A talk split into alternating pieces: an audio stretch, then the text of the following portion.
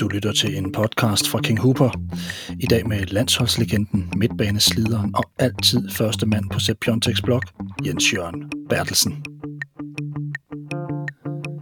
Jens Jørgen Bertelsen tilhører en tid, hvor Danmark for første gang markerede sig som konkurrencedygtig i den vel nok største sport på verdensplan, fodbold.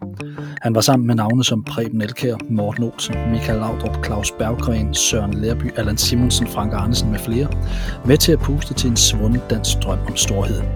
Landet gik i stå, når 80'er-landsholdet spillede, og fodbolden indtog en plads i danskernes hjerter, den aldrig rigtig siden har haft. Selvom vi vandt EM i 92, så er den første følelse af momentum mod de allerstørste den bedste.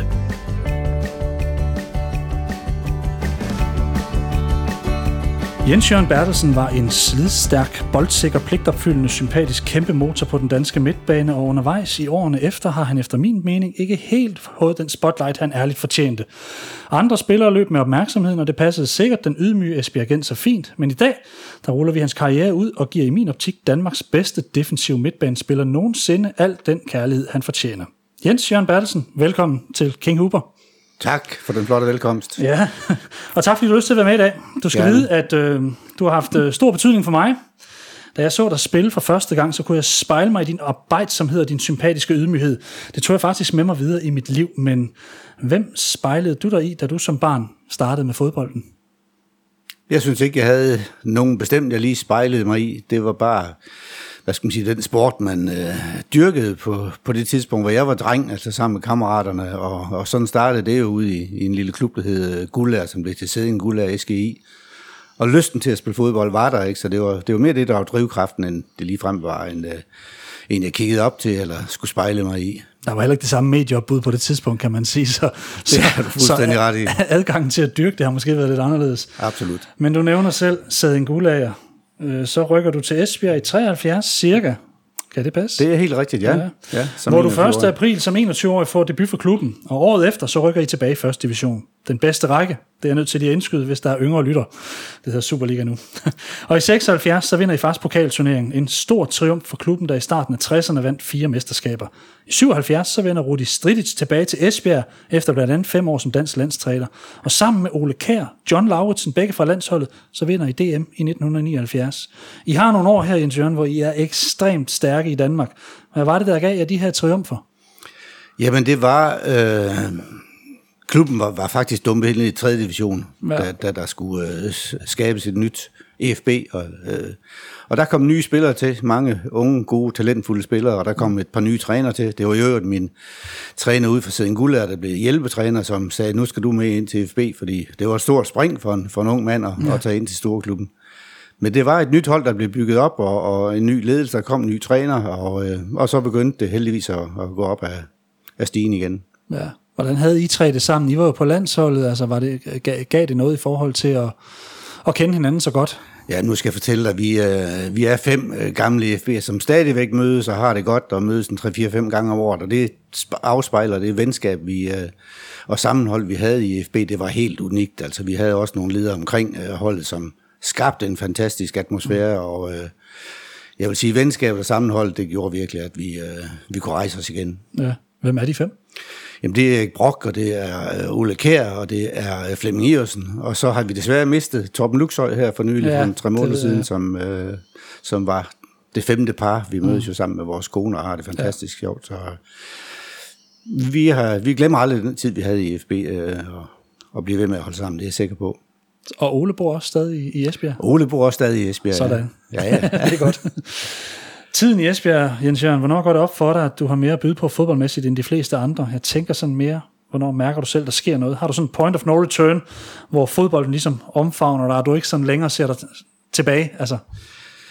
Jamen, det er sådan nogle ting, der udvikler sig hele tiden, ikke? At øh, når man først opnår et eller andet og kommer på første hold i FB, jamen, så, så, øh, så stiger ambitionerne, ikke? Og, og, mm. og, og prøver at gøre sig endnu bedre. Jeg har altid godt kunne lide at træne, ikke? Og, og sørge for, at det altid var i god form, og, og så, så vokser ambitionerne med det, man, man efterhånden opnår. Ikke? At, så var det ikke nok at spille 3. division, så kom vi i anden, og vi kom i første division, og vi blandt, som du selv nævner, vinder pokalturneringen og, ja. og bliver pokalmester, og jeg havde den glæde at blive, øh, hvad skal man sige, øh, årets fighter, kalder man ikke det? Pokalfighter. Pokalfighteren i kampen, ja. Øh, og vi vinder øh, bronze, sølv og guld i sådan en trætrinsraket, ja. ikke? Altså hele tiden så, så bliver der pustet til øh, øh, oplevelserne og ambitionerne, og det, og det er jo det, der fører til, at man forsøger at nå nye mål. Ja. Så satte du dig decideret mål for, hvad du gerne ville med din Nej, det karriere, eller fordi det lyder alligevel som om, det var fodbold, der var drivkraften, det var og tingene kom til dig, eller, ja, eller hvordan skal det tingene forstås? kom, ja, det var ikke sådan, at jeg havde en, en målsætning, der siger, nu skal du nå at komme på ungdomslandshold, nu skal Nej. du nå at komme på, på det rigtige landshold. Det var, det var, det var tingene, der udviklede sig, og, og jeg fulgte med. Ja. Du kommer på landsholdet i 76, Jens Jørgen, og du ja, jeg faktisk havde faktisk øh, nogle få øh, ungdomslandskampe også. Ja, det er rigtigt, ja. Fem stykker, tror jeg. Og, ja. og så kom jeg på det rigtige landshold i 76. Ja, du ankommer under landstræner Kurt Nielsen. Ja. Øh, men tre år efter, i juni 79, der ankommer Josef Emanuel Hubertus Piontek, eller bare Sepp, som vi kender ham, til den danske nationaltrup. Øhm, hvordan oplever du skiftet fra, fra, fra Kurt Nielsen til Sepp Piontek? Fordi på tre år under Kurt Nielsen, hvis ikke jeg tager meget fejl, så får du i omegnen af tre kampe. Det skal nok være rigtigt. Ja. ja. Hvad var det Sepp, han så i dig, tror du, som ja, havde ændret sig? Eller?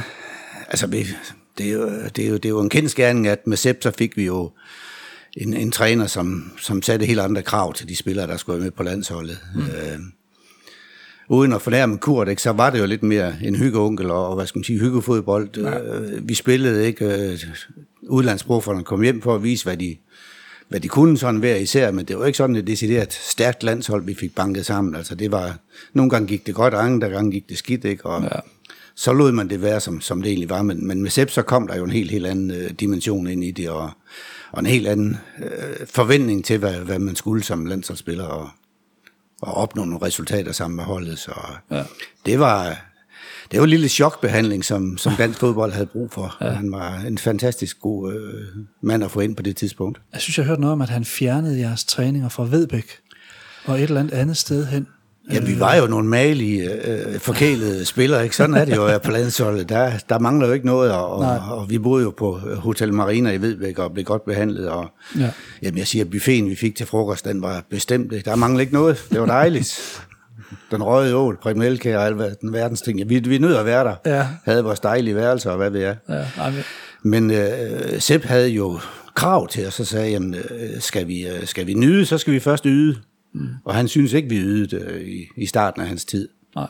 Så efter et par kampe, der ikke øh, faldt så godt ud, så blev vi hævet væk fra det her dejlige hotel i Marina og rød ud i Idrættens Hus. Sådan et betonmekka, hvor, ja. hvor vi bestemt ikke øh, følte os hjemme og synes, at det var særlig øh, øh, spændende at være. Nej. Nej, for jeg kan nemlig huske, at jeg læste et sted, at Allan Simonsen øh, mente, han fik betonsyg. Jamen altså, vi forsøgte jo med alle mulige midler at komme tilbage til Vedbæk, ikke? Og, og, og fik overtalt Allan til at gå til, til Sepp. Allan var jo nok en af de øh, største stjerner, ikke? som Sepp øh, også garanteret så lidt op til, eller respekteret. Ja.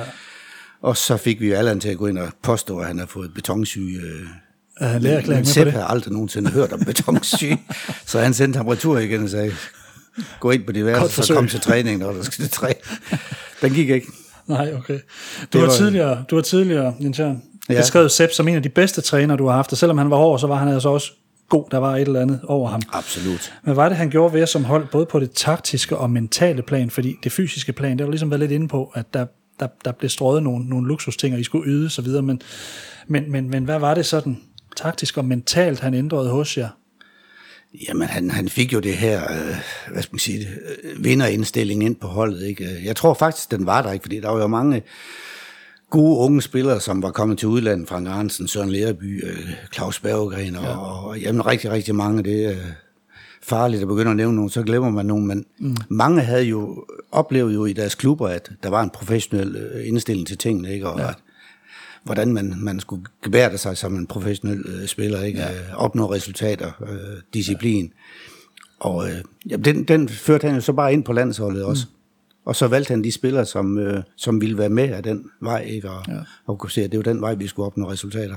Vi var på en træningslejr i Nysted, hvor, hvor der var et ret stort øh, udskillingsløb. Det var et af de første øh, møder med Sepp, hvor vi er på en træningslejr dernede, og der var en 3-4 stykker, som synes det behøvede de bestemt ikke. De uh, skulle nok komme på hold alligevel. Men det blev deres endeligt, at de ikke uh, sagde ja til at være med til, til opbygningen. Kom af de aldrig hold. tilbage? De kom aldrig tilbage, nej, det gjorde det ikke. Okay. Så, uh, ja, så historien kunne have set anderledes ud? Det kunne den godt, ja. I hvert fald så fik, han, øh, så fik han folk til at indse, at her drejer sig om at, at yde og, og spille for landsholdet og være med til at opnå ja. noget. Men I må også have haft en eller anden tro på, at det han gjorde var rigtigt i forhold til, altså der kunne nemt være opstået et spilleroprør i forhold til, øh, vi er vant til det her, hallo, øh, og vi er udlandsprofer, og der er navne i truppen, der er en Allan, der måske lige begynder at pipe lidt, eller et eller andet, men alligevel ja. må I som fælles trup have troet på Sepp, og tænkt, det, det, den er nok god nok, det her, vi må hellere gøre, ja. som tysken ja, siger. han, han, øh, han fik jo opbygget en enorm respekt og tro på ham, altså det, ja. det må vi sige, ikke? Med hans, øh, hvad skal man sige, hans vilje til at, at, at, at, at ville indføre nye, hvad skal man sige, dimensioner på, mm. på landsholdet. Ikke? Ja. Det kunne vi kun støtte. Det var jo også ham, der skulle udtage holdet fremover. Tidligere var det jo sådan, der var et, en udtalelseskomité, der sad og, og, og fandt ud af, hvem der skulle spille. Ikke? Okay. Så nogle ting blev jo fuldstændig lukket ned, og, og ja. en professionel holdning kom til, til tingene. Ikke? Og, ja. og det kunne man kun have respekt for, og, og synes, det var, ja. det var den rigtige måde at, at være med i det. Så den her ikke fodboldens fødsel i Danmark, for det er det jo overhovedet ikke, men det er jo sådan lidt den internationale succes, på et mere professionelt plan. Det handler Jamen, også det om professionalitet, det. siger du, altså ja, at, at, at de simpelthen har en anden tilgang til det. Ja. Okay, hvornår føler du, du er inde i varmen hos Sepp, fordi du blev en af hans mest trofaste spillere på holdet, Jens Jørgen? Altså. Ja, men, men når du spørger sådan, så, så tænker jeg tilbage på, på øh, kampen på Wembley, og tænker tilbage til kampen mod, mod Italien, hvor vi vinder i, i parken, ikke? Mm. Altså, som nogle af dem, hvor, hvor jeg føler, at jeg er fast mand på holdet, eller ja. kommer ind på holdet. Vi, vi, øh, ja, vi slår jo også Spanien ned i Cadiz, hvor jeg hvor scorer. er en lille smule heldig at score. Nej, det er ikke heldigt. Det er, Nå, det er sindssygt flot mål. Ja, det er rigtigt, ja. Det er faktisk i sort-hvid, det der ligger på nettet. ja, det er det. Det er gamle dage, Ja, det er rigtigt. Øh, sådan, sådan et par kampe, det tror jeg var med til at, at fortælle mig, at her kunne jeg godt være med og, og ja. føle, at jeg var blandt de 16. Ikke? Ja. ja, ikke bare blandt de 16, du var, så vidt jeg når jeg sidder og kigger på det og læser folks udtalelser osv., så, så har du været en meget, meget sikker mand blandt de 11 også. Øh, fast nummer syv. En af dine gode holdkammerater for årene er Ivan Nielsen, og ham har jeg talt med, og du skal lige vide, inden at det var sådan med en vis ærefrygt, jeg har fortalt dig lidt om det, men det var det, en vis ærefrygt, der gik til den opgave, fordi Ivan for mig er som taget ud af en Sergio Leone westernfilm. Han har sådan en Clint Eastwood toughness over sig. Og da jeg får fat i ham, så fortæller jeg fra start, at det her tager cirka 10 minutter eller noget af den stil, og så tilføjer jeg, medmindre du taler længere, Ivan, og så svarer han lynhurtigt og knastørt, ja, det gør jeg så ikke. så, så, så, så, jeg sank en stor klump, og så spurgte jeg lidt ja. til, hvad Ivan han havde tanker om dig. Jeg nåede desværre ikke at optage ham, men, men han, han husker dig, Jens Jørgen, med stor glæde. Selvom I jo fra hver jeres ende af landet, så havde I fodbolden og opgaverne til fælles på banen. I Ivans øjne, så var du en lille og hurtig spiller, der med stort overblik gav plads til alle på jeres offensive, alle jeres offensive spillere på 80'er-holdet. Som Ivan udtrykker det, så havde I en del gutter, der elskede at ryge afsted, men som ikke var så glad for returløbet, og her kom du og I ind i billedet. Samtidig så husker han dig som en glimrende station i det opbyggende spil. Du var altid mulig at spille i fødderne, selv i høj fart, og du evnede det nemme spil, der fik en kamp til at flyde. Ivan benævner jeg som arbejder på et stjernespækket hold, og så nød han dit selskab, når de andre var ude at give interviews, for det var I to glade for at slippe for. Jens Jørgen, under Sepp Piontek, der får tyskeren skabt den her giftige offensiv, men han får vel også skabt en meget potent defensiv til beskyttelse af en offensiv kraft, som vi som landshold havde. Hvordan vil du beskrive samspillet mellem jer defensive kapaciteter på midtbanen og forsvaret, fordi det, det, det, vi kommer til det senere, men vi havde også en Morten Olsen, der faktisk var meget glad for at være offensiv. Ja, vi havde virkelig en, en stærk defensiv, altså et, et markerpar med, med Ivan og, og, og Søren Busk. Ja.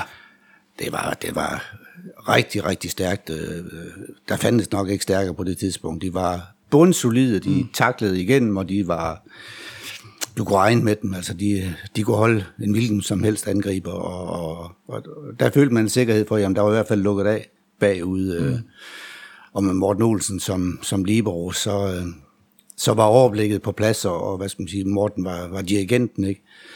Så folk vidste, hvad de skulle, og der blev dirigeret godt igennem, og, og Øh, og det forsvar, det, det, jeg, jeg synes sgu egentlig, at de skulle have haft mange flere roser i, i, øh, i disse tider der, fordi vi havde meget, meget fokus på, at vi havde et utroligt sprudende hold, ikke, som spillede meget offensivt, og, ja, og verdens bedste angreb også med, med Michael og Preben. Ja. Men vi havde altså også nogle, nogle fantastisk dygtige øh, forsvarsspillere, som, ja. som gav os ro og tryghed. Ja, så kan man sige, at Ivan er også en af de bærende kræfter hos PSV Eindhoven, der senere vinder mesterholdenes finale, blandt andet. Også det, ja. han scorer også på straffe. Altså, ja. ja. Og så, Søren Busk var en utrolig værdsat øh, ja. stopper også. Og ja, de to er blandt, blandt de bedste i verden det på, på, på, på det tidspunkt, og det, ja. det har man nok en tendens til at glemme en lille smule. Men ja. øh, i jeres offensiv, der har I spillere som Allan Simonsen, Michael Laudrup, Preben Elkær, Frank Arnesen og så videre gennem årene. Hvad var aftalerne på holdet? For en som Morten Olsen kunne jo også støde med frem ofte. Jeg ved, du og Berggren, I løb mange kilometer hver, hver kamp, men, men var rollerne klart defineret? Altså var der en accept og ingen muren i krogen over fordelingen på jeres landshold? Det var der. Det var der. Der var en, hvad skal man sige, man havde sin, sin automatiske plads, fordi øh, vi fik også stor, stor glæde af, at vi kom til at spille sammen med, med samme hold i, i, i faktisk temmelig mange år. Ikke? Ja. Så, så når Morten stod øh, med frem, jamen så, så vidste jeg, at så skulle jeg prøve at afsikre. Det var lidt min rolle på hold, det var at afsikre lidt, når, når andre stod med frem, mm. og specielt når Morten stod med frem. Øh, så den, den, hvad skal man sige, det spil der, det, det lå helt automatisk i korten, at sådan, sådan var det. Og mm. det, det var en rolle, der passede mig rigtig, rigtig godt. Altså, jeg elsker at have sådan lidt styr over tingene, og kan se, at vi, øh, vi har magt over, over tingene. Vi har kontrol over kampen. Øh, så den rolle var, var, var ganske, ganske naturlig for mig, faktisk. Ja, du bliver tit ros for din sådan, defensive kvaliteter, at du var en, der kunne bryde modstanderens øh, angreb, eller du kunne lige være den, der sikrede, men, men man glemmer måske nogle gange lidt, og det, det, det nu har jeg jo talt med Morten Olsen, han kommer ind på det senere, men, men du havde altså også nogle offensive kvaliteter. Altså, hvordan, hvordan så du selv din, din, din sådan tilgang fremad banen? Jo, jo, men øh, på landshold var der ikke, øh, havde jeg ikke de samme muligheder som, som på de klubhold, jeg har spillet for. Der, der var jeg lidt mere med i, øh, i det offensive spil og opbyggende spil, men på landshold var min rolle jo at skulle afsikre, fordi vi havde tilstrækkeligt med offensive folk, som bare ville fremad og, og, og, og, og, skal man sige, og, og lave det sprudlende spillere og få, ja. komme til afslutninger. Så skulle jeg spille på holdet, så skulle jeg, så skulle jeg tage den der arbejdsopgave på mig og, og, og være den afsikrende på midtbanen. Og, og det passer mig så utrolig godt i, ja. i det selskab. Du er jo, altså, der er noget omkring det her med, at forsvarsspillere eller defensivt orienterede spillere, måske ikke helt så ofte får den er samme anerkendelse som en offensiv spiller. Hvis man kigger på Europas bedste fodboldspiller gennem årene og så videre, så kan jeg huske måske Cannavaro fra Italien inden for de senere par år, ellers så har det været mange offensive kræfter, der har fået den her, øh, du er blevet kåret til den bedste fodboldspiller i, i Danmark, men, men, men sådan en mand som Ivan Nielsen, som måske har været verdens bedste forsvarsspiller på et tidspunkt, Søren Busk, faktisk nærmest samme niveau. Altså, hvad har du af tanker om det her med, at man, at man på den måde har øjnene så meget på det offensive? Kan man, kan man godt nogle gange være sådan lidt, åh, oh. Jamen, så, sådan, sådan er det, og sådan vil det jo være. Det er de folk, der scorer målene, ikke, der bliver fremhævet, og, og øh, jamen, øh, du har ret i, at det er, det er jo lidt, øh, hvad skal man sige, urimeligt, at en, øh, en, en, en kæmpe forsvarsspiller som, som Ivan, altså Søren Busk, ikke uh, får flere roser, end, end de egentlig gør i, i den periode, hvor de spiller uh, mm. så fremragende på landsholdet. Men der er jo romantikere i, i pressen, ikke? der er romantikere blandt uh, tilskuerne, og de vil jo gerne, altså det, der, der er sjovt at se, det er jo det sprudlende spil, ikke? og det chanceskabende spil, at, der, at vi kommer til afslutning og får scoret mål. Ikke? Og, og de, der er involveret i det, jamen, dem er der naturligt nok uh, mere fokus på. Sådan, mm. sådan vil det jo være. Ja, og når jeg taler med andre journalister, så skal du vide, at der er stor, stor anerkendelse omkring jeres rolle omkring alt det her. Øhm, og, og, og så er det nok bare sådan, at man jubler mere ved et mål, end lige ved en præcis. god takling. Lige præcis. Desværre. Det, det er jo, jamen. men øh, men øh, vi bruger lidt tid på det der. Jeres, jeres landshold, det henrykker en hel nation i starten af 80'erne, og to modstandere er for mig sådan lidt essentielle for vores nye tro på, at selvom vi er små, så kan vi spille op med de største. Den første af dem, det er England, som vi gennem to kampe sender ud af EM i mørket, ved at spille 2-2 i parken og senere vinde over på mægtige Wembley. England de stiller op med profiler som Peter Shilton, Phil Neal, Ray Wilkins, Brian Robson og Trevor Francis. Trevor Francis scorer to mål i parken, så vidt jeg husker. Ja. Kan du huske, hvad du tænkte om den her modstander før de her kampe? Var det noget, I sådan selv som landshold sad og tænkte, det her, det kan vi godt klare? Åh, oh, det kan godt ske, at vi har gjort det, men omvendt så, så har vi også indset, at det der det er en stor mundfuld, vi skal i gang med. Det er et af de stærkeste hold i verden, ikke? Og, og, og skal indtage Wembley, som er fodboldens arena, få lov mm. til at spille der, det er altså det, det er en, en voksen opgave. Ja, det. Øh, men øh, der blev jo bygget mere og mere selvtillid på det her hold øh, efterhånden, som vi, så vi godt kunne øh, hamle op og, og spille lige op med nogle af de store nationer. Øh, ja. Og der vil jeg også nævne Italiens kampen som, Ja, som en, der, der giver selvtillid, ikke at tro på, at vi bankede øh, verdensmesterne i København 3-1. Ja. Og, det, det, øh, og så var der også nogle typer på hold, som var gode til at lappe øh, selvtilliden i sig. Ikke? Altså, der var nogen, der ikke var sådan at, at slå ud. Ikke? Søren Lerby, øh, Frank Ransen, Jesper Olsen. Det var sådan en trio, der, der i hvert fald troede på sig selv ikke? Og, mm. og, og gav selvtillid til, til den øvrige del af holdet også. Så, der var mange funktioner på det her hold her, som, som gik op i en højere enhed. Og, og meget af det er der jo troen på, på egne evner. Og når du ikke nævner Preben her, så er det fordi, han, han, han, var, han, at, han, at han var så ydmyg, at Ej, jeg regner med, at vi skal tage ham helt specielt. det, kan vi, det kan vi tage en anden gang.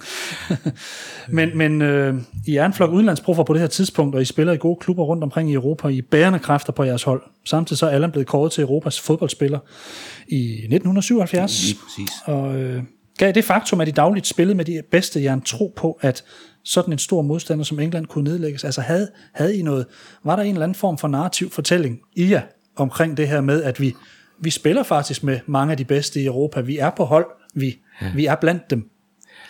Jamen, øh, succes avler succes, altså efterhånden, som, som vi vandt nogle kampe, som, øh, som betød noget, og som var mod gode modstandere, så, så avler det altså selvtillid og succes, og, og det, det gjorde jo, at vi hen ad vejen øh, ikke var bange for at møde nogen, og ikke var bange for at stille op øh, på Wembley, og, og havde troen på, at, at vi kunne opnå et resultat. Det, det, er en, øh, det er en holdning, det er en, øh, hvad skal man sige, en selvtillid, der bliver opbygget igennem resultater. Mm. Øh, og som Sepp også var god til at, at pleje. Øh, men også øh, noget, at øh, det er jo også en kæmpe gevinst, at vi efterhånden blev sammentømret og fik lov til at spille flere og flere kampe sammen. Øh, det gjorde, at, at man virkelig støttede hinanden utrolig meget på holdet. Mm. Ja, så kan man sige, i, hvis man ser bort fra Allan, så er I måske også i en periode, hvor I undgår store og voldsomme skader Lige gennem en, en lang periode faktisk. Ja. Ja, på trods af, at Lærby spiller uden benskinner, og så videre, alle de Ja, her ja. ting. Ja. Så, så øh, Men det var jo folk, som var i, øh, i en sprudlende alder, ikke? Altså, Preben Elkær og Michael Laudrup, de, de, de har jo årene for sig, ikke? Og bliver kun bedre og bedre for hver sæson, der Ja. går, ikke? Så det, det bliver bygget op og bliver bygget op, og, og øh, ja, det kulminerer jo først senere i 84-86. ja. Men allerede efter kampen på Wembley, hvor Allan øh, sikrer 1-0 sejren på straffespark, altså er det her, I ligesom sætter jer og kigger på hinanden og siger, vi, vi er måske, vi, vi kan måske være blandt de bedste i verden. Du nævner også Italiens kampen, øh, I slår, ja, det er så 79, I står ja, Spanien, men, ja. men, men der er sådan måske en spæd start til, at, at nogle af de her store europæiske hold, vi, vi kan godt være med. Vi, vi kan, det kan faktisk være, at vi er blandt nogle af de bedste. Vi ja, sig også i øh, 84. Jeg føler i hvert fald, de kampe, som du nævner der, det er nogle af dem, der er med til at, at, at fortælle os selv, at øh, vi, vi kan godt være med, hvor det, er, hvor det er sjovt. Øhm, Så det, det har udviklet øh, holdet, og det har, hvad skal man sige, højnet øh, standarden i dansk fodbold, at vi mm. bestod i de der opgaver der. Ja. ja, for det må man sige, I gør. Ja. Til gengæld så... Må ikke glemme Ole Kjær, der jo Ej, han har en redning. har en fantastisk redning på Wembley, ikke, som Er det, i, er det, er det utrolig næsten betydningsfuld. eller? Ja. ja. det var i overtiden, at han øh, Er det Luther redder. Han redder, eller hvem er Det er? Luther Blissett, der sparker fra en 3-4 meter. Ja, og han tager den helt ned ved jorden. Ja, Eller hvordan er det? ja. ja, ja jeg kan lide- halvflugter, og den redning Ja, den betyder... bragte os jo til EM, Ja, det må vi sige. ja, det er rigtigt, ja. Ja, det må vi ikke glemme. Øh, I 84-turneringen, da I så starter der, Jens Jørgen, så altså, det, det, den er jo veldokumenteret, hele den turnering, har vi set den mange gange. Øh, så rammes vi af, jeg skal selvfølgelig passe på, hvad jeg siger, men, men i min optik, dansk fodbolds værste skade Ja, øh, med Allan. ja. Han brækker benet i øh, åbningskampen og bliver aldrig sådan helt den samme igen. Nej. Øh, hvordan ser du sådan landsholdet før og efter Allans skade? Fordi I gjorde det fantastisk i både 84 og 86, men man kan ikke lade være med ude bag skærmen og sidde her og tænke bagefter. Mm, Et dansk landshold med også en Allan Simonsen på holdet, kunne det have givet endnu mere? Altså, øh, Jamen, det, det, det tror jeg, det kunne, fordi øh, Allan var vores største stjerne. Øh, en fantastisk boldspiller og en enorm respekt omkring ham. Mm. Øh, og når han var på holdet, jamen, så, så havde vi en dimension ekstra. Ikke, fordi vi manglede offensive kræfter, men, men han kunne jo noget, som ingen andre kunne. Fantastisk sparketeknik og ser målchancerne. Hvem husker ikke den aflevering allerede efter 10 sekunder på Wembley Stadion, hvor han kigger ud af øjenkrogen og ser, at Michael Laudrup øh, kan spilles fri. Ikke? der sparker i siden af det. som sparker i siden Ja. ja. Og der havde Allan altså et, et overblik og et blik for spillet, som, ja. som ikke ret mange andre har på, øh, på, på, på landsholdet, havde på landsholdet. Mm. Så han ville, han ville øh, fremover også kunne have været en kæmpe gevinst for landsholdet, hvis ikke han har fået den skade i åbenskampen. Ja. Han fik i øvrigt alt for få landskampe i min optik. Jeg tror, desværre har hun nødt til at melde fra øh, temmelig mange gange øh, af hensyn til klubfodbold eller, ja. eller andre årsager. Ja. Så øh, jeg har sådan en fornemmelse af, at Allan han opnåede jo egentlig aldrig rigtigt det på landsholdet, som hans fantastiske talent egentlig berettiger til. Nej. Øh, og for mig må jeg sige, der, der har han skulle været den største fodboldspiller, dansk fodbold har haft, og den bedste ambassadør, dansk fodbold har haft. Mm. Øh, og som banede vejen øh, for mange andre øh, af de dygtige boldspillere, der kom. Ja, med storhedstid i Borussia, Mönchengladbach og Barcelona. Og den lille mand, øh, der ja. hætter ind øh, for Barcelona og, ja. og begår sig, det er... Ja, det er fantastisk. Ja, det er fantastisk. Og så den eneste, som sagt, der har været øh, ind og vinde ind den store Euro, titel, europæisk. Europas bedste. Ja, lige præcis. Ja. Preben er vist blevet nummer to en enkelt gang, og jeg ved ikke, ja. hvor Michael har, ja. har befundet sig, men de har været tæt på os. Ja. I kommer jeg som landshold oven på semifinalen i 84, og så kommer modstander nummer to, som ændrer den danske selvforståelse i en idrætslig sammenhæng. Sovjetunionen, den har vi set mange gange. Verdens største nation, en supermagt i fodbold, stempler ind i parken grundlovsdag 85, med navne som Rinat Dasayev, Alainikov, Gotsmanov, Litovchenko, Belanov, Oleg Protasov. Jeg, jeg kunne dem alle sammen dengang, kan jeg huske. Øh, Sejt. Og, og så elskede jeg øh, en af forsvarsspillerne, og det er bare fordi, jeg godt kan lide at sige hans navn. Sole Kvalitse. øh, opgaven den virker nærmest uoverskuelig, men alligevel så bryder muren ned og besejrer i den bedste, måske danske landskamp nogensinde, russerne med 4-2. Svend Gers, han har udtalt, at indimellem så benytter han den her kamp, hvis han har en dårlig dag. Den virker terapeutisk på ham. Hvordan husker du sådan den her kamp? Fordi den er jo også, måske er det lidt ligesom en af de der sange, vi har hørt for meget, og nu gider vi ikke at høre den mere, men, men alligevel, så, så, så betyder den bare så meget. Hvordan, øh, hvordan har du det med den i dag? Jamen, jeg har det som et minde om den bedste landskamp, vi overhovedet har spillet. Øh, på en parken fyldt med, med fantastiske tilhængere. Øh, solen skinnede. Solen skinnede, ja, men ved du hvad, det var en stemning, ja. som, som er så svært at gengive. Og så, øh, så spiller vi den bedste fodboldkamp, vi overhovedet øh, har spillet i hele den periode, øh, i min optik. Og vi møder et fantastisk stærkt hold, som, som er med til at, at, at gøre kampen til noget, noget specielt. Øh, og jeg vil sige, selvom vi fører 4-1, øh, så, så løber vi altså ind på banen og har slet, slet ingen form for sikkerhed for, at den sejr hjemme. Og det bliver desværre også 4-2, hvor vi begynder at, at, at få bange anelser, fordi det, det er et imponerende hold, vi er op imod. Ja. Men jeg synes også, vi viste os frem som et imponerende hold og, og score nogle helt vanvittigt gode mål, ikke? Preben Elkær og Michael Laudrup. Mm. Så øh, det hele gik op. Jeg, jeg har aldrig været med til at spille en kamp i så højt et tempo, som, øh, som vi gjorde den dag. Og det var lige fra start til slut. Altså, jeg kan huske, at vi kom ind til halvleg, da CFD Sepp, det her, det holder vi ikke til i to halvleg. Det er, det er helt umuligt. Vi lå, vi lå kvæst rundt på, på gulvet og fik benene løftet op og var fuldstændig pumpet efter første halvleg. så skulle det fortsætte i samme tempo i anden halvleg, så var vi overbevist om, så, øh, så, vil vi blive kørt over? Så vil vi blive kørt over, ja. Er det alle mand, der er helt? Ja, det kan jeg garantere dig for. Det var virkelig... Øh, Men hvad er stemningen? Altså, fordi jo, jo, vi, vi er foran. Vi altså. er foran, og, og, og, og troen er der ikke, men, men vi håber da virkelig på, at uh, tempo vil blive sat ned i anden halvleg, for ellers så havde vi vores bange anelse for, om vi kunne stå distancen. Nu har jeg jo siddet og set den lige her for nylig. Den blev faktisk sendt uh, på tv, og men man kan også finde den online i sin fulde længde. Ja. Og, og jeg kan godt huske, at der er smæk på. Har du, har du, har du en fornemmelse af, at anden halvleg sænker tempoet, eller fortsat det bare? Var, var det helvede fra start Nej, til slut? det blev sgu ikke sænket, det gjorde det ikke, og, øh, og vi skal prise os lykkelige for, at vi havde øh, 45.000 tilskuere på lægterne, der, ja. fordi de piskede jo altså lidt mere energi ind i kroppen på en, øh, med den stemning, der var. Øh, og så havde vi jo Michael Laudrup, der, der tryllede i anden halvleg. Øh, jamen, det gjorde hele holdet, ikke? Altså, ja. Det mål, han scorer, hvor Søren Lerby trækker øh, spiller eller modstanderne helt over i den anden side af, af banen nærmest, der, Jamen, det er sådan noget, der, der, der, der er lidt magi, altså. Det, det er imponerende. Det, mm. det var fantastiske mål. Og, og Ole Kvist var også en god kamp. Ole Kvist var fremragende. Det gør han, han har faktisk flere gode redninger. Ja. Og så må man bare sige, når man, når man sådan så russerne, så var det jo altså en, altså Rinat Dasayev var en af verdens bedste målmænd. Ja. Næsten to meter høj, fylder meget i det mål der. At Jamen, får ja. forbi ham i første omgang. Og så kan jeg huske, jeg kan stadig huske uh, Protasovs mål Ja. Der, der var en kraft over det, som man tænkte, altså det var næsten som at, at se en anden boks, som man ikke havde lyst til at møde. Ja. Den måde, den blev sparket ind på, var ja. altså virkelig helt oppe krydset og med en ja. utrolig fart. Ja.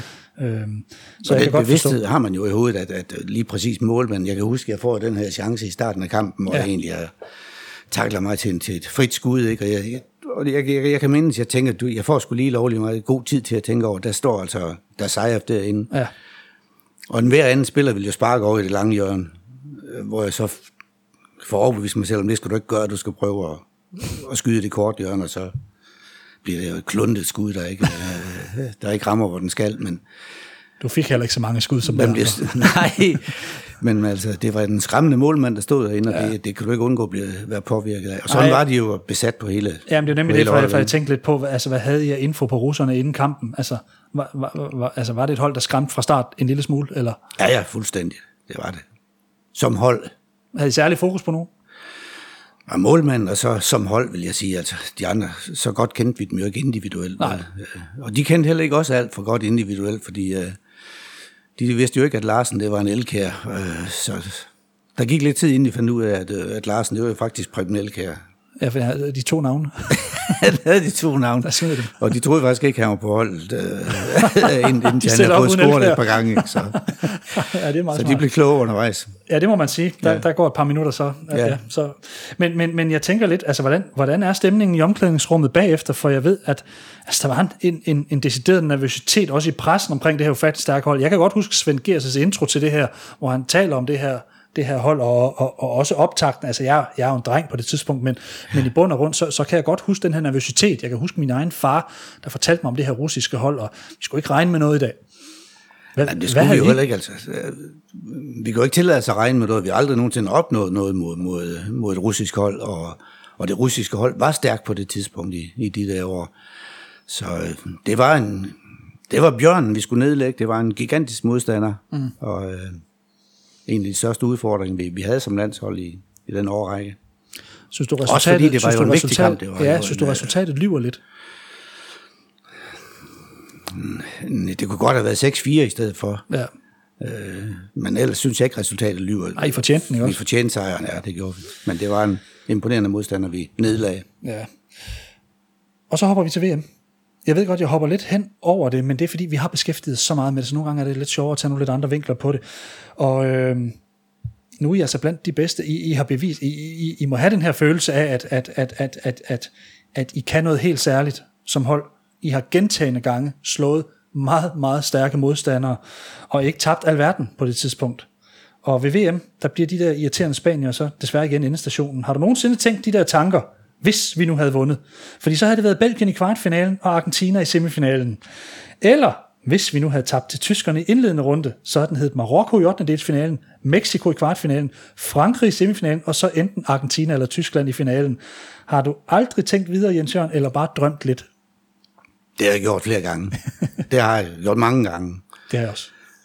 Og det gjorde jeg også efter 84, hvor, hvor jeg drømmer om, at Preben ikke sender den op i, i den mørke himmel. Mm Øh, Michael er også ved at mis. Det har jo masser af chancer i, uh, ja. i kampen mod Spanien allerede i 84 ikke, til ja. at afgøre det og, ja. og komme i finalen.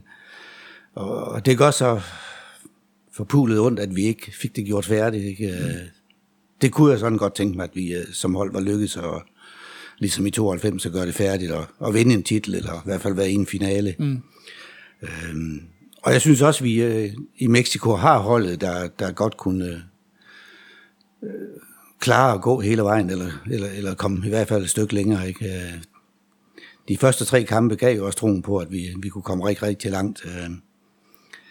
Men jeg ved ikke, altså det var jo under meget, meget, meget svære forhold, vi spillede i, øh, i Mexico. Ja, altså, ja. Altså vi, vi, det tappede virkelig kroppen for, for kræfter i, i den tynde luft og varmen, og, og på et tidspunkt, der har vi måske ikke den energi, der skal til for at, og, og specielt komme tilbage i kampen mod, mod Spanien, hvor vi kommer bagud. Øh. Så øh, igen blev de jo vores underånd og lidt træls, fordi vi kunne sagtens spille lige op med Spanien og måske også have vundet, hvis ikke ja. vi havde dummet os. Jeg husker stadigvæk, at der var nyhedsudsendelser fra Mexico, inden hvor I løber og træner med masker og iltflasker ja. og nedsat øh, ilt og så videre. Ja. Havde det en effekt? Jo, jo, det tror jeg, det havde. Det havde nok den øh, psykologiske effekt, at vi øh, blev mindet om, at vi skulle over til nogle, nogle meget specielle forhold. Mm. Så jeg ved sgu ikke, hvor meget det er sådan rent øh, fysiologisk virkede, at vi, øh, I ved, begrænde rundt med de her masker her, men, men det fortalte os i hvert fald, at vi, vi var på vej til nogle meget specielle forhold. Og så kommer vi, så, så flyver vi jo så til, til Bogota i Kolumbien i, i, i stor højde og, og havde træningslejre der, og der blev vi i hvert fald mindet om, at det her, det var noget meget, meget, meget specielt. Altså første gang vi, vi kommer på træning derovre øh, og, og skal løbe en, en banelængde, så, øh, så er det ligesom om, at du får, man får slet ingen luft eller energi ind i kroppen igen. Altså vi, øh, vi sejler lidt rundt. Og, så tyndt er det? Og, og, øh, fuldstændigt. Kan du huske, hvad højde I er i her? Jamen, jeg tror, vi er i uh, 23-25 meter. Så, så det er 100 meters højde der. Ja. ja, okay. Betydeligt højere end, uh, end Mexico, hvor vi skulle spille uh, slutrunden. Ja. Så det er jo også en måde for at akklimatisere os og vende, ja. og vende kroppen til, at, at det var... Og så du udtryk for den professionalisme, I, I ligesom var inde under med Sepp? Jamen, det var jo en typisk videreførelse af, af, af hvad skal man sige, det professionelle. Ja. Gennemtænkte. Hvad skal der til for, at vi består her i, under de her forhold? I er jo også noget længere væk hjemmefra, fordi altså 84 er jo i Frankrig, og, ja. og 86 helt i Mexico, og i en helt anden luft. Og Hvad med en lang, sådan lang noget periode, som... jeg tror simpelthen, det, det var en 6-7 uger øh, hele slutrunden der, ja, med, med optakt. Ja, med optakt, ja. ja. Og, og jeg tænker også sådan noget som altså mad og, og, og så videre. Hvad, hvad, hvad gør I? Har I egne folk med? Eller ja, jamen, vi havde vores egen kok med fra Marina, fra Vedbæk. Åh, oh, så I har, fået, så vi, I har fået lov for ham tilbage? Vi var i gode hænder, ja, ja. Vi, var, vi havde fået ham i folden igen, ja. ja. Så ham havde vi med over og lave mad til os, og vi havde jo eget vand med, og vi havde garanteret taget alle de forholdsregler, som, som vi kunne for at undgå, at, øh, at der skulle opstå øh, maveproblemer, men, men det gjorde der jo alligevel. Altså, der var jo ikke en eneste dag, hvor der ikke var, var sygdomsproblemer, hvor en eller anden var ramt af, af maveonde og, og, okay. og følte sig udpint. Ikke? Altså, mm. Og, og alligevel så skulle vi jo til træning hver eneste dag, ikke? Og, og, og når vi var til træning, jamen, så blev der altså gået til den, ikke? Og det kunne vi bare ikke lige lade være med, og, og Sepp ville jo også høvle os lidt igennem, ikke? Ja. Så, så der er måske delt mening om, om vi trænede for hårdt under de her forhold, men, mm. men det var jo lidt vores stil. Ja. Hvordan går dagene ellers dernede? Hvad laver man? Ja, de bliver selvfølgelig lidt ens for dem. Vi boede på sådan et uh, dejligt hacienda i uh, Querétaro, uh, men afskærmet totalt fra, fra omverdenen, ikke? Men der var jo nogle, nogle, nogle der var jo nogle, nogle øh, hvad skal man sige, tider på dagen, ikke? Hvor der blev lidt pressemøder og lidt ting og sager, hvor vi mødtes med andre folk, ikke? Men ellers så var det jo en, en dagligdag, der bestod af, af meget afslappning, massage, træning, spisning, og så forholdsvis tidlig i seng. Øh, mm. Der var ikke de vilde Nej. Det vilde oplevelser. Du var ikke ude og opleve mexikansk kultur? Vi, nej, det var vi på ingen måde. Enchiladas og burritos. Men vi boede jo dejligt, og, ja. og manglede ikke noget. Ikke? Og, og så havde vi som sagt de her pressemøder, der var et afbræk i, i dagligdagen. Ikke? Og som på en eller anden måde altid, synes jeg, var, var fyldt af godt humør og en eller anden form for gensidig respekt. Hvordan havde I det med pressen på det tidspunkt? Fordi jeg har tit tænkt på, landshold siden og så videre. Der har været kontroverser her og der, men jeg synes på en eller anden måde altid, at jeres landshold havde en eller anden form for humør. Ja, Også når man havde tabt, havde man en, jeg vil ikke sige en lethed over det, men alligevel var det, var det sådan lidt, okay, vi skal videre. Ja. Øh, der var måske heller ikke, øh, jeg ved ikke, om du havde en fornemmelse af, om I havde sådan en presse, der på samme måde som der jo er tryk på i dag, pillet i alle detaljer, alle skulle have point og alt det her. Hvordan var din, din oplevelse af at, at deltage sammen? Ja, min oplevelse af, at vi havde det jo rigtig, rigtig godt med pressen. Altså, der var, der var stor tillid, og, og de fik lov til at komme tæt på, og vi nød, at de kom tæt på, øh, de her kære folk. Fordi der var en, en, en, en hvad skal man sige, en gensidig tillid. Ikke? Der var ingen, der misbrugte deres, deres position ved at komme tæt på holdet. Øh, tværtimod, så, så følte vi en enorm opbakning fra, fra pressen, og synes jeg, jeg kan sige. Kunne I glædes sammen? Ja, over absolut. Det, I ja, ja, men det kunne vi, og deroppe, vi, vi, vi lærte jo hinanden at kende på, på rigtig mange gode måder. Ikke? Så det, de blev jo en del af, af helheden af... Mm. Dem kunne vi jo slet ikke undvære, altså det var jo... Det var en del af helheden, og også et dejligt afbræk i løbet af dagen, ikke? at ja, man talte med, tale med andre mennesker. Ikke? ja. Men det var fuldstændig ret i, der, der var fantastisk god stemning på holdet, og masser af humør på, på, på holdet. Ikke? Vi havde jo sådan en trio der med, med Frank Arnsen, Søren Lebe og Jesper Olsen. Det var jo et stort grin dagen lang, og, mm. og, og så kan vi også godt tage Preben med. Preben var jo også underholdende af, pummeren til hende, ikke? og, og der var i det hele taget et fantastisk godt kammeratskab på holdet, som, ja. som gjorde, at alle følte sig godt tilpas. Mm. Men øh, da I endelig møder Spanien, der har du faktisk været halvskadet. Ja, det er sgu mere end halvskadet. Øh, du bliver faktisk, du sidder ud mod Tyskland ja. i den afgørende kamp, ja. og du, men du bliver, faktisk, du bliver faktisk skadet mod Uruguay. Ja. Hvor skadet er du, da du træder ind til den kamp mod Spanien, fordi den skulle du måske egentlig ikke have spillet, skulle du? Nej, Hvis der havde været så afgørende, eller ikke havde været så stor betydning. Der sker jo det mod, mod Uruguay, at jeg bliver stemplet øh, på, på underbenet, og, og foden bliver vrikket om, og jeg får en ledbåndsskade. Og, og Hvornår sker det i kampen? Kan du? Det, det sker kvarter ind i anden halvleg, hvor vi var på 3-1. Ja.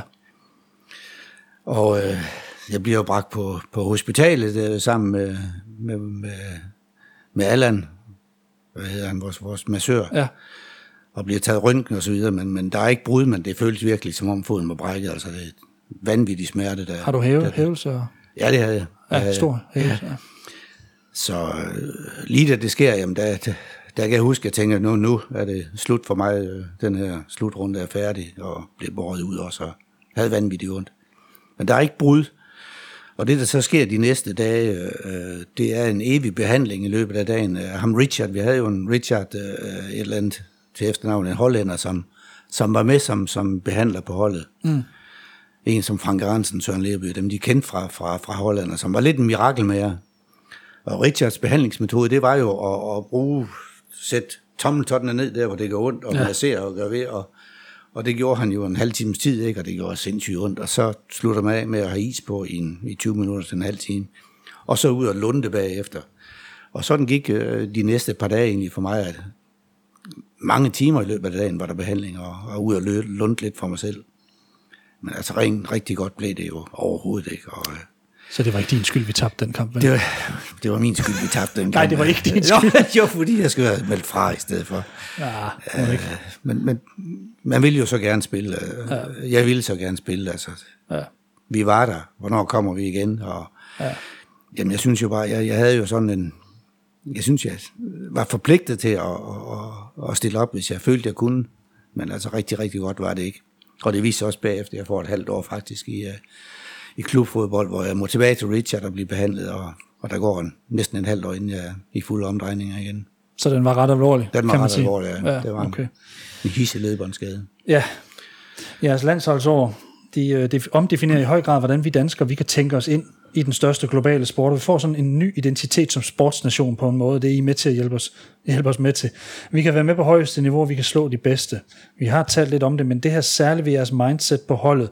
Hvad var I kunne sammen ud over det fodboldmæssige? For du siger, at vi havde et godt humør og godt kammeratskab, men hvordan i alverden omsættes det ind i en professionel sport, når man står over for Tyskland, Uruguay, Frankrig, Spanien, alle de her hold, altså hvad er det, det betyder, at man har det godt på et hold?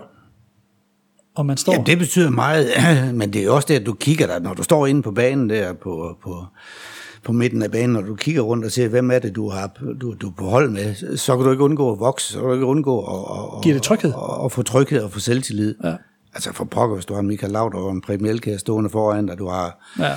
Frank Arnsen, du har Claus Berger og Jesper Olsen, hvem det, det er jo stjernespillere, det er jo store, store spillere alle sammen, og mm. kigge bagud, hvor, hvor trygheden var i form af det her fantastiske øh, forsvar. Ja. så, så kan man ikke undgå at vokse øh, og, og føle sig, hvad skal man sige, ret sikker på, øh, på ens egne evner. Mm. Og, og, og jeg har faktisk talt lidt med en af de her store folk, som i hvert fald var med til at give tryghed, din gamle anfører Morten Olsen, om hvordan han oplevede samspillet med dig. Og jeg skal love dig for, at det skorter ikke på rosende ord. Danmarks mest indflydelsesrige fodboldpersonlighed til dato, i min optik, mener nemlig, at netop du var en af grundene til, at han kunne udfolde sig på banen. Jens Jørgen Bertelsen er nok ikke den spiller, der er blevet nævnt sådan flest gange siden 80'er-holdets store succes. Men hvordan så du sådan hans betydning for holdet med de spillemæssige kvaliteter, han besad? Jamen, han var en utrolig vigtig spiller for, øh, for at det kunne fungere, som det nogle gange gjorde. Øh, og, og han var især også for mig selv den måde, jeg fik lov til at spille fodbold på. Øh, I de der 80'er, 80'erne, der var han en, en, vigtig, en rigtig vigtig spiller, fordi han var ja, det, som man i dag kalder, kalder restforsvaret, det vil sige egentlig, når, når, når vi havde bolden, øh, jamen så var han altid, øh, hvad skal man sige, den der også øh, både havde tid og, og skulle kigge på, hvad nu hvis vi tager bolden? Hvad gør vi så? Er vi så også godt organiseret? Ja. Øhm, og det var, han, det var han utrolig god til, fordi øh, Schøne var en, en, en intelligent fodboldspiller, og han var også en teknisk god spiller, når vi havde bolden. Øh, altså han var, en, han var ligesom og han havde så en anden rolle, Claus Berggren, som jo måske også var sådan lidt, lidt grov mand for, for, for dem, der så på. Men, men, ja. men uden dem og uden øh, Sjøne, jamen, så havde jeg ikke kunnet spille på den måde, som, som vi nogle gange gjorde. Ikke? Altså, der ja, var hele den her centrale sikkerhed med, ja, med de to stopper, Søren Busk og Ivan Nielsen, og også Søren Lerby. Øh, og derfor fik jeg også fri tøjler til, til at hvis jeg gik med frem, jamen, så blev øh, i hvert fald enten en Lærby, eller især Sjøne, som spiller jo den centrale rolle. Ja. Som vi i dag kalder sekser, som, som er også vigtigt i moderne fodbold. Ja, præcis. Men både du og Jens Jørgen, havde sådan en rolle på forskellige steder på banen, hvor sådan blikket for andres bevægelser og modstanderens strategi, den var, sådan, var i spil, synes jeg. Altså brugte I hinanden sparringsmæssigt, eller kunne I på nogen måde sådan spejle jer i hinanden i de roller, I havde, bare forskellige steder på banen? Nej, altså du spillede, jeg ved, kan ikke huske, hvor meget kampe Sjøne spiller. Han fik vel også en 60-70 kampe på landsholdet, ikke? Og ja, præcis. Det var jeg også med, ikke? Og det er jo den måde, man lærer at kende hinanden bedst på gennem træning, men på et landshold selvfølgelig også gennem kampe, gennem mange kampe, øh, hvor der er, er, er meget på spil. Og det er rigtigt, han var en spilintelligent spiller, så han vidste, at, at, at når jeg gik med frem, øh, jamen, så var det vigtigt, at vi havde begge vores stopper i hvert fald, eller, eller skønne til at, at være være vågen for, hvis, hvis vi skulle tage bolden jo. Ja. Øh, fodbold er, er jo ikke et risikoløst spil jo, så... Nej. Så, så, men, men han, var, han var ikke kun vigtig for mig og for forsvaret, men han var også vigtig for, for, for dem, der lå foran, foran ham. Og så var han jo, også når han selv havde bolden jo, så var han jo en god kombinationsspiller. Ja, ja jeg, jeg, snak, jeg har faktisk snakket med Ivan Nielsen også om ham, som, som, som siger det her med, at, at de var nok sådan lidt en gruppe af nødvendige spillere, på grund af de andre spillere, I havde på holdet, i forhold til sådan at, og sikre lidt bagud. Øhm, men I havde sådan et hold med en del personligheder, Morten, øh, og offentligheden fik sådan sjældent Jens Jørgen at mærke sådan på samme måde, som du selv for eksempel i din rolle som anfører, men hvordan føler du, han bød ind i den sådan interne dagligdag på holdet, både i Vedbæk og rejse og slutrunder for eksempel? Altså, hvad var han for en, synes du? Ja, han fik jo utrolig, øh, hvad skal man sige, kredit i hvert fald. Og senere, også hvis et hold har succes, jamen, så kigger man måske også på dem, som, som øh, tilskuer i den grad måske ikke lægger så meget mærke til. Ja, præcis. Alle havde øjnene, havde øjnene op for, hvor vigtig en spiller han var. Og jeg tror vigtigst øh, for alle, det er jo, at, at, at, at man ved, hvor stor betydning man har.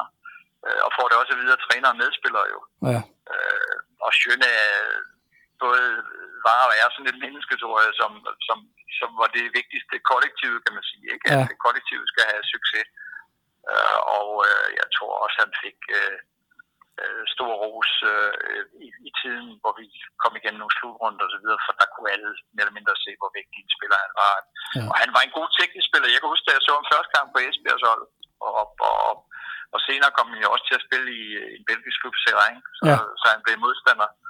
Ja. Øh, og der kunne man med det samme se, og også det havde en enormt stor betydning mellem en hel masse sydamerikanske spillere, som også var teknisk gode. Ja og der, der, der glimtede han også med sin, øh, med sin boldførelse og så videre. Ikke? Så, så, så han var ikke kun øh, det, som han også var en utrolig løbestærk spiller, som man skulle også være på den position, men, ja. men, øh, men var en, en både teknisk og, som jeg har sagt før, en, en fodboldintelligent spiller, han løber holdet. Ja. Og hvis vi skal sådan, det sidste Morten her, hvis vi skal trække et par kardinalpunkter ud fra hans karriere som spiller og personlighed i det omklædningsrum, er der så nogle ting, du sådan vil ønske, man kunne indlejre i unge fodboldspillere i dag? Hvis du sådan lige kunne trække noget ud. Jamen, jeg tror, han, han, han vidste, eller i hvert fald hen ad vejen, kunne han jo se, hvor vigtig en spiller han var, for at det kunne fungere, for at de spillere foran ham, hvor vi havde jo fantastiske øh, boldspillere foran. Ja. Og det er klart, øh, jamen, så måtte andre, andre arbejde lidt hårdere for, at de fik den frihed, som de nogle gange havde brug, brug for. Ja. Og det ansvar tog, tog Sjøne på sig, og som sagt også øh, uden både øh, Ivan Nielsen og Søren Busk, og, og især også øh, en Sjøne, ja, så kunne jeg heller ikke have spillet fremad banen med, med, med den frihed, som jeg nogle gange fik. Nej, præcis. Så han var, han var den der katalysator, som, som hele tiden sørger for, at, øh, ja, at holdet kunne spille en form for fodbold, som, som vi havde spillere til, og som Sepp en gang gerne ville have. Ja. Øh, så, så han, var, han var utrolig vigtig, det, det er der ingen tvivl Og det var han for også på de klubhold, som jeg har set ham. Han kom så senere både til Schweiz og Frankrig. Ja, præcis. Men, men, øh, men blev jo også mester, så vidt jeg husker, i sidste 70'erne med Esbjerg. Ja, præcis, og, og, og, og pokalvinder en enkelt gang. ja, og årets spiller og så videre. Ja, ja, lige præcis, ja. Så, så, så ja. det viser sig også, at, at hvor vigtig en spiller han har været på klubfodbold. Det er meget fine ord fra en stor personlighed her, Jens Jørgen. Hvordan var det at spille sammen med Morten, som altid virkede seriøst, dedikeret og kompetent på banen? Jamen, det var... Øh, man kunne jo kun blive, blive øh, voldsomt øh, inspireret af Morten Olsen. Øh. Han var vores leder på holdet. Øh, det var ham, der, der dirigerede øh, slagets gang. Øh, og, og en, en fantastisk personlighed, som man, man kun kunne se op til. Øh, enormt professionel og seriøs i sin indstilling til tingene. Ikke? Øh, man kunne kun have den dybeste respekt for Morten. Øh, Udover at han var en fantastisk god boldspiller, så var han den fødte leder på holdet. Og øh, når, Morten, når Morten åbnede munden og, og dirigerede, så blev der skulle lyttet og, mm. og, og, og fulgte hans desinger. Og når man sådan har set ham som både spiller og træner gennem årene, så kan han jo virke meget alvorlig og så videre. Det er han sådan set også. ja, ja, men jeg tænkte faktisk, om han er en sådan gennemsyret, dedikeret person, eller om, fordi det her kammeratskab, vi havde med mange grin og så videre, altså, øh, kunne han deltage i det, eller var, var han sådan lidt en modpol til nogle gange at sige, hey, hey, rolig nu, nu skal vi også lige uh, huske vi, eller hvordan, hvordan har han fungeret som sådan en, Jamen, jeg en ved form ikke, om man, for, man for kan... elastik på holdet, der var med til at trække jer også i den anden retning, hvis det blev... Jeg ved ikke, man kan grædebøje professionalitet hvis man kan, så, så skal vi op i allerhøjeste grad af professionalisme for ja, de er fascinerende, at, de folk der. Og, og ramme Morten Olsen. Ja. Øhm, så er der måske knap så meget øh, spontanitet og, og, og humør over ham, men øh, selvfølgelig, han, han svang jo godt med alle og enhver, det, det er mm. klart, det gjorde han. Ja. Men, og ellers kunne han heller ikke blive så god en træner, nej, som han har været. Han har, ikke. har jo store menneskelige kvaliteter ja. også samtidig. Ja, men når Morten Olsen øh, åbnede munden og, for, og forsøgte at og, og guide en og vejlede en, jamen, så lyttede man. Mm. Fordi det var kloge ord, der kom ud af munden på ham, og han, han var en fantastisk øh, sportsmand. Og jeg skal lige sige til dig, det var også med endnu en klump i halsen, at jeg ringede til ham nede i Belgien. Det var heller ikke helt. Nej, det, det, det krævede også lidt. Det er en stor personlighed, ja, en stor sportsmand. Det. I stod jo sammen i din udlandskarriere, Jens Jørgen, hvor du i din tid i Sarang møder ham og andre lægt. Øh, I ender med at være en del af øh, dansker i Belgien, Morten Olsen, kendt Brylle, Per Frimand, Frank Arnesen. Ja. Øh, han når, ja, Arnesen når også lige et år, inden du skifter til, til fransk fodbold, grundet det her krak i Sarang. Øh, kunne du bruge de andre danskere i din hverdag, og gjorde det noget, at man kunne søge noget velkendt i en udlandstilværelse? Ja, en hel del. Altså, Belgien er jo ikke ret stort, vel? Nej, det er det. Og, og vi havde meget med, specielt Søren Busk også, øh, som var, han var igen, mener jeg, på det tidspunkt. Åh, oh, det er vist rigtigt, ja. ja. Og Søren Lindsted, kan du huske ham, han spillede også i Liège, og i øvrigt så havde vi også øh, Kim Siler, som var i, øh, i Søreng sammen med os. Nå, ja. Øh, så der var mange danskere omkring os, og vi mødtes øh, temmelig ofte i, i det ene eller andet sted, eller en eller anden by. Ja. Så der, der var meget øh, glæde, og, og vi havde glæde af hinanden i, i belgisk fodbold. Hvad giver dine fem år der i udlandet som, som sådan spiller, men også som menneske? Jamen altså, udover vi synes, det var de fem bedste år, vi nogensinde måske har haft som familie. Det, det, altså det at være professionel fodboldspiller og, og kan leve af, sit, af sin hobby, det, det, er, det er jo vanvittigt godt. Øh, dengang jeg spillede herhjemme, ikke, hvor, hvor, hvor vi ikke var professionelle, der var det jo først et fuldtidsjob og så ud og træne, og ja. der var ikke ret meget tid til familien. Nej. Så kommer vi til Belgien og senere Frankrig og Schweiz. Øh, ja og har en drømmetilværelse i form af, at jeg skal træne en til to timer om dagen, og ellers har tid til familien og tid til at opdage landet, øh, og få nogle sportslige udfordringer. Det, er, det var virkelig en, jeg kalder det en drømmetilværelse. Det var mm. fem virkelig gode år, og vi fik lov til at opleve tre lande på, på fem år. Øh, det står som, som en, nogle rigtig, rigtig skønne år for os. Ja. Og vi fik mange venskaber, som vi har kunne fastholde øh, efterfølgende også. Og, det, det, det var virkelig en, det var en pragtfuld periode. Ja, og så får du en datter dernede, mens du faktisk og, og har måske lidt mere tid, i stedet for at skulle være fuldtidsarbejdende og samtidig fodboldspiller. Ja, øh, altså, Vi nåede at tale lidt inden om det her med, at var der to sider af det her i forhold til at skulle flytte og, og rive en familie op med rød og så videre, men du har kun set det positive. Hvad, hvad, hvad var det, der var så godt Jamen, det har jeg. ved at være en småbørnsfamilie, som egentlig skifter i løbet af fem år? Tre, eller tre lande? Ja. Jamen, jeg skal sige, at min, øh, min hustru var bestemt øh, bekymret ved, at vi skulle afsted, ikke? Og, og, mm. øh, var også hende, der holdt os hjemme, altså sagde nej til, til tidligere øh, kontrakter faktisk, for der har været flere muligheder før også. Øh. Men jeg lyttede jo til hende og kunne mærke, at hun var ikke særlig øh, begejstret for at skulle væk fra de hjemlige forhold og job og familie og, og, og det, vi kender hjemmefra. Mm. Øh.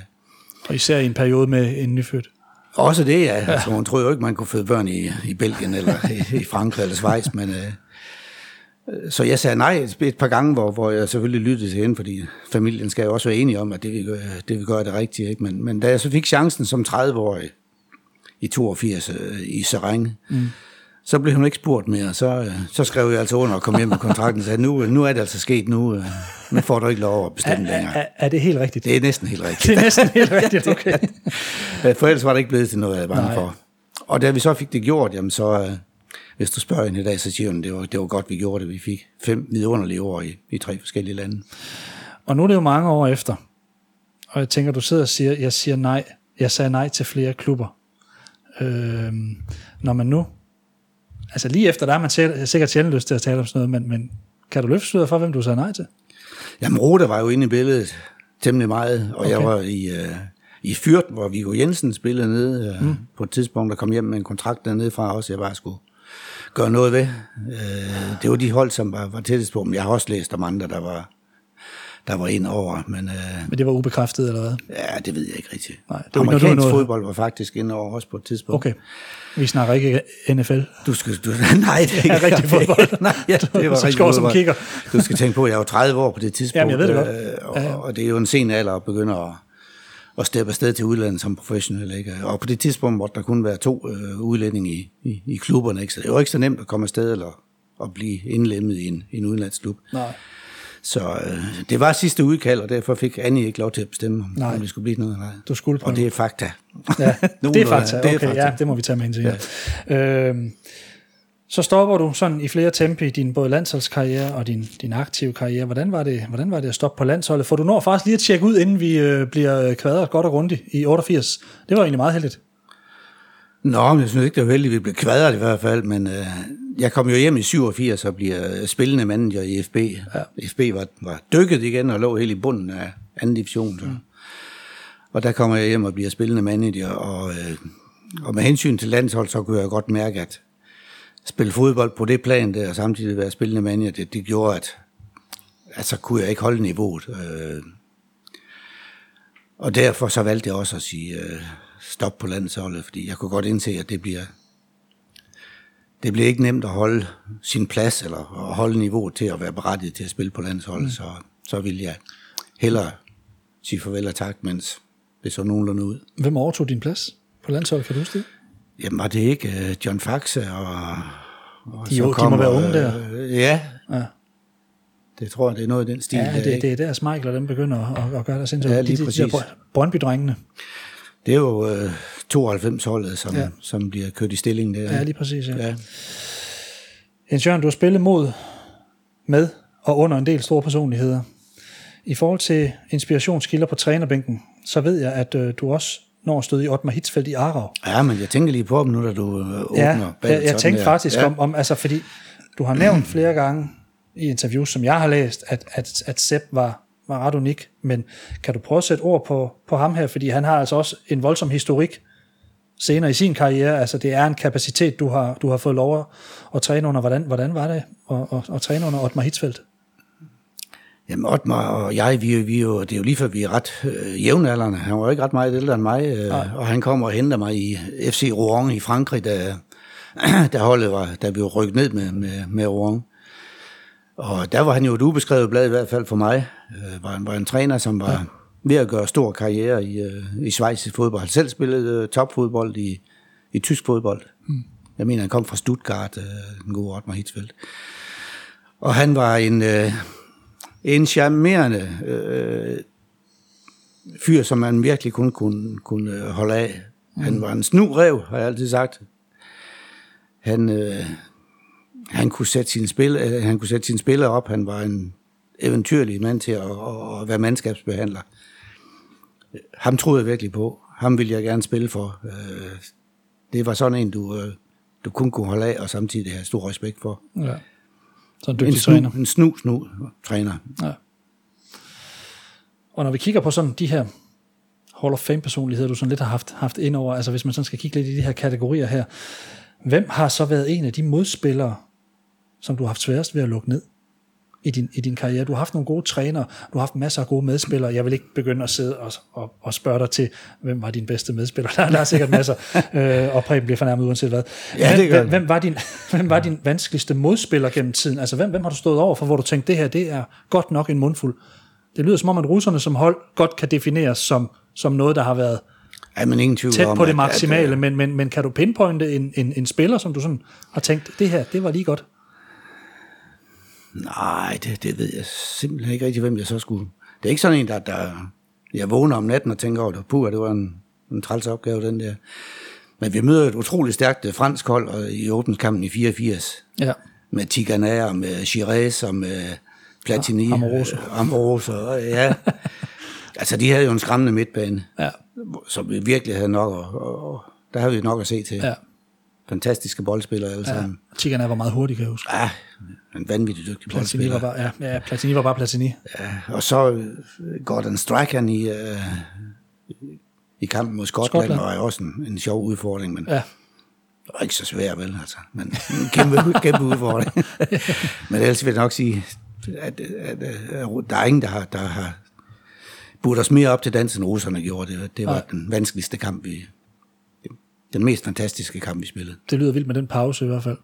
Ja, den var også vild. Og så har jeg ikke kunnet lade være med at fantasere mig lidt frem til det der VM i 86. Jeg ville så gerne have set jer mod Argentina, Ja. og placere dig som fastmand på Diego, og fulgt ham en hel kamp, øh, med Ivan som skygge, eller Busk som skygge, eller, ja. eller hvordan I nu havde grebet det an. Ja. Hvordan vi har grebet Diego Maradona an, hvis I har stået over for ham. Hvem, hvem, havde, hvem har fået opgaven? Kunne du godt have set dig selv øh, skygge?